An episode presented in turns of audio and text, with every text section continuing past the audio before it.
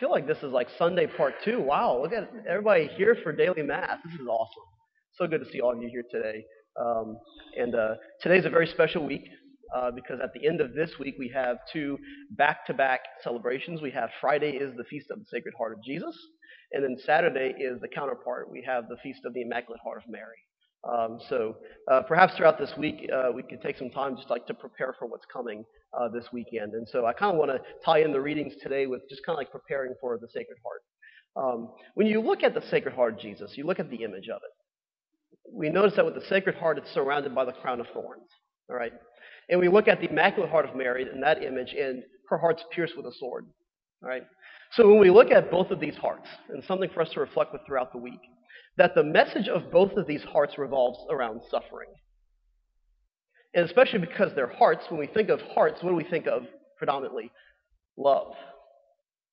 So, if anything, this week what we focus on, and as we get to the, um, the, um, the climax of celebrating this weekend the Sacred Heart and the Immaculate Heart, we kind of ponder this week what does it mean to suffer with love? What does that look like? Um, I mean, it, it, really it looks like this. You know, it looks like the crucifixion that's behind me on the altar. Um, suffering with love, uh, and we hear that in the readings today. You know, uh, sometimes this is a hard reading to grapple with. You know, uh, you hear an eye for an eye, a tooth for a tooth. It's this is the concept of retribution. All right, um, and this goes back to an ancient moral code that was even before the time of Jesus, was centuries years old, was called the Code of Hammurabi. Uh, we learned about this like in sixth grade. I mean, I, I, still remember it. And it was this concept. And I remembered the Code of Hammurabi because of this particular reading, because the whole idea was an eye for an eye and a tooth for a tooth. You know, I think we're all familiar with that particular phrase, and, and that's basically what Hammurabi said. It was like, okay, if you if you pluck out your neighbor's eye, then as a punishment you get your eye plucked out. It was a justice system. It was a sense that what you did to somebody else, you deserve to have happen to you. In fact, that's what I've been telling people as a definition of justice is giving to someone what is their due. So if you cut off somebody's hand, then your due is to also have your hand cut off. In a way, it kind of limits the punishment, uh, but at the same time, um, you know, it, it, the, the crime fits the punishment as well. Might be sitting here thinking, well, wow, uh, do you really believe that, Father? no, I don't retributions, and obviously Jesus doesn't either. That's why he says what he says today in the gospel. You have heard that it was said, an eye for an eye and a tooth for a tooth. You have heard that it was said, you know, that the punishment should fit the crime. But what I say is this offer no resistance to one who is evil. what? Are you kidding?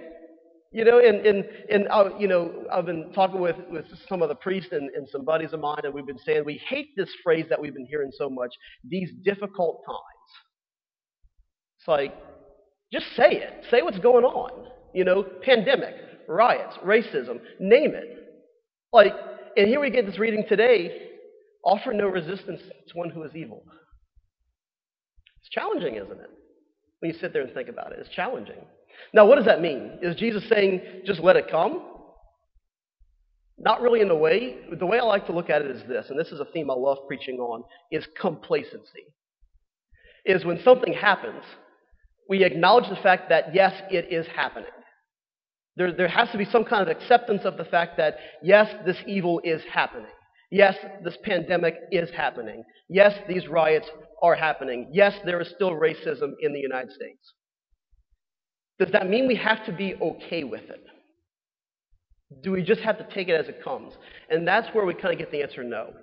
When Jesus is saying eye for an eye, tooth for a tooth, he's, he's trying to get us out of that ideal so we can look at these things, look at these evils. And in a sense, we're able to offer them up with love. We're not okay with the fact that there's evil.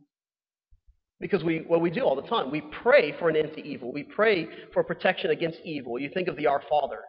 Lead us not into temptation. Right? Obviously, we can't be complacent with sin. We can't be complacent with evil. But when it comes, what are we going to do? And I think that's what kind of happens in this first reading is we have the prophet Naboth who, uh, I'm sorry, he's not a prophet.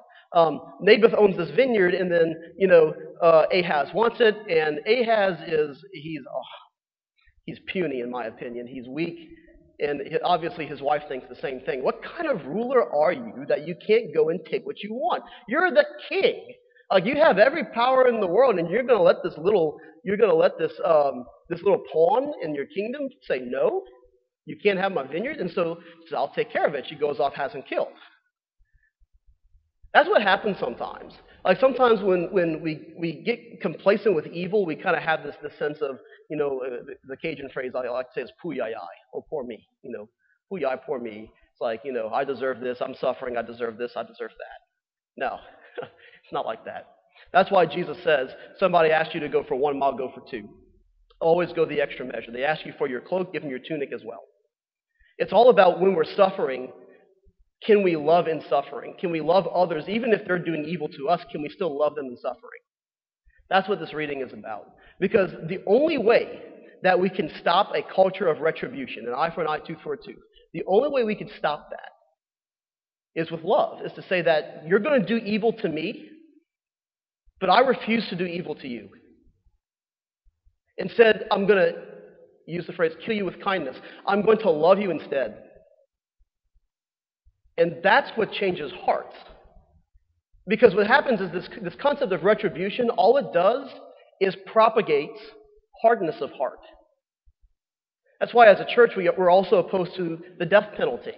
Because what does it do? It, it, in many ways, also, there's, I think that the statistic is like one out of every nine death row inmates is actually innocent. And when we look at technology today, how we have ways of proving innocence like we never had before on um, America's Got no, not America's Got Talent. Yeah, it was. On America's Got Talent, they had Archie Williams, a man from Baton Rouge who was in prison for 35 years for a crime he didn't commit. And with all the technology they had nowadays, they were able to go back, prove his innocence. And this man is walking, and you know what he said? He said, The entire time I was there, I wasn't bitter, I wasn't angry. He said, It sucked. It was the worst thing in the world. But you know what? He offered that up. He loved in that suffering. And then he went on America's Got Talent, and America fell in love with him. Because love changes hearts. That's what this is all about today. It's not about, you know, giving someone what they're due. In a way, that's why, in a sense, mercy, it's not opposed to justice, but in a way, it's an opposite of justice. If justice is giving to someone what is their due, mercy is giving to someone what is not their due. We really didn't deserve mercy for our sinfulness. Our, our, our parents, our Adam and Eve, didn't deserve mercy for what they did. But that's why, for reasons we cannot comprehend, God says, I will love them through the suffering anyway. They've wounded my heart. We think of the Sacred Heart and the Immaculate Heart. And even in, in His Sacred Heart, He says, They've wounded me. They put a crown of thorns on my head. But I will love them anyway. And what does that do for us? It gives us life gives us eternal life that we celebrated for Corpus Christi Sunday this weekend. It's not an eye for an, for an eye and a tooth for a tooth. It's can we love through suffering? Or are we going to be self righteous? Are we going to be selfish? Are you willing to go that extra mile for someone who does evil to you?